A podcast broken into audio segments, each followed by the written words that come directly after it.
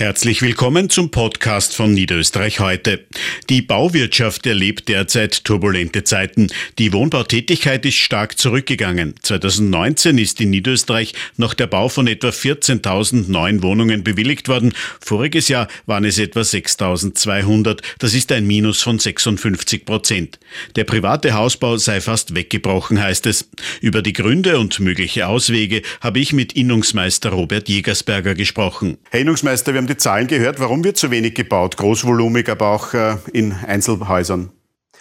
Ja, es ist sehr stark rückläufig und von den Zahlen, die wir gehört haben, wird wahrscheinlich nicht alles gebaut werden, was zusätzlich natürlich ein Drama ist.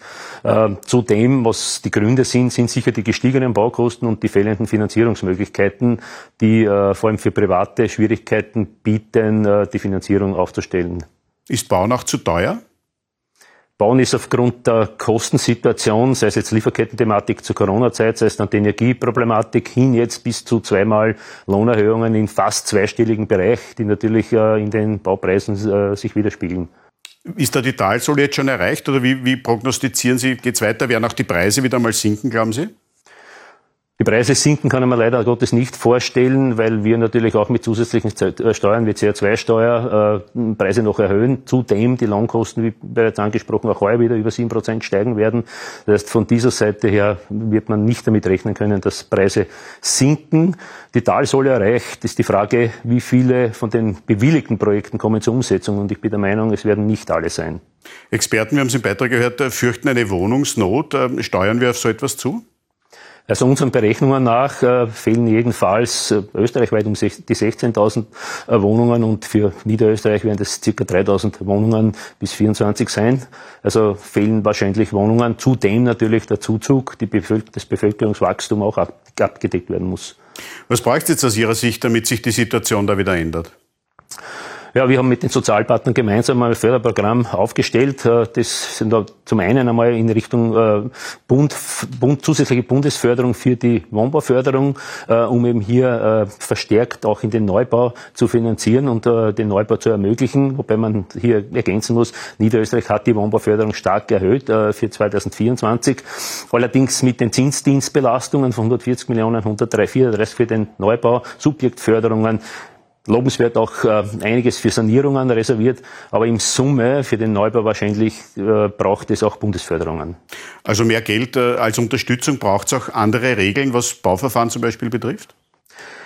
Es braucht auch andere Regeln, was Bauverfahren betrifft. Vor allem im Bereich des, äh, der Wohnbauförderung selbst gibt es jetzt derzeit äh, äh eine Novellierung zu den Wohnbauförderungsrichtlinien.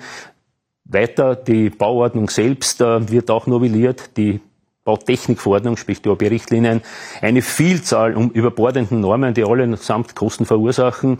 Also hier besteht dringend Handlungsbedarf und äh, auf jeden Fall äh, Novellierung in Richtung günstiger Bauen möglich zu machen.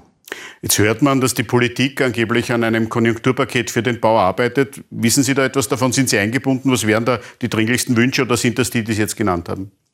Wir haben die Information bekommen, dass den Inhalt des, äh, des neuen Konjunkturpaketes haben wir leider noch nicht erfahren. Zudem, dass man aber den großvolumigen Wohnbau zusätzlich fördern muss, ist es vor allem auch der Private in dem Bereich, dass man hier die Möglichkeit schafft, im Eigentum äh, zu ermöglichen, die Finanzierung für Eigentum zu ermöglichen. Äh, da denken wir so an 100.000 Investitionsbonus. Das wären so in etwa 20 Prozent von den Nettoerrichtungskosten für ein Einfamilienhaus, für ein Reihenhaus, für ein Doppelhaus. Also bis zu 100.000 Euro. Das wären circa 20 Prozent von den Errichtungskosten. Das würden wir uns vorstellen als Investitionsbonus den privaten Nutzer bzw. Bauherren zur Verfügung zu stellen für die erste Wohnraumbildung. Vielen Dank für Ihre Einschätzungen und für die Informationen. Dankeschön.